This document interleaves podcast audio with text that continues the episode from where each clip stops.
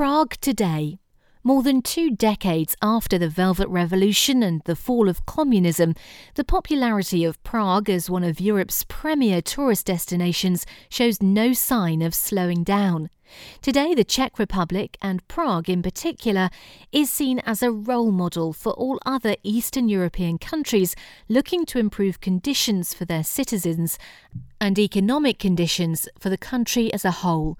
Prague is seen as a cosmopolitan city to rival many of the more established capitals in Central and Western Europe, and has a reputation for being a place that benefits from all the different things that capitalism brings, as well as some of the negative aspects as well. The best measure of the country as a whole is the fact that the Czech Republic has the highest GDP of any country joining the EU in the past 10 years, with the highest amount of GDP to be found in the capital, Prague. Although the financial situation in Prague is one that is far superior to most of the other Eastern European neighbours, the transition to a democratic and capitalist way of life has caused a few problems, with the most obvious of these being the growing gap between the rich and the poor.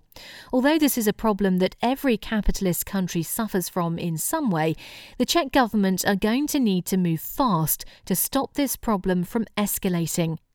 One of the most surprising things that you will notice when visiting Prague is that the city has a huge number of smokers.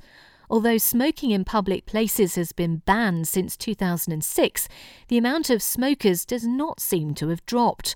Oddly, people are still allowed to smoke in restaurants, although most have areas for this to occur away from non smoking guests. One of the biggest impacts on Prague in recent years has been the influx of young tourists from Western Europe, all drawn in by the vibrant nightlife, cheap alcohol, and strip clubs around Wenceslas Square. Opinion is divided about this.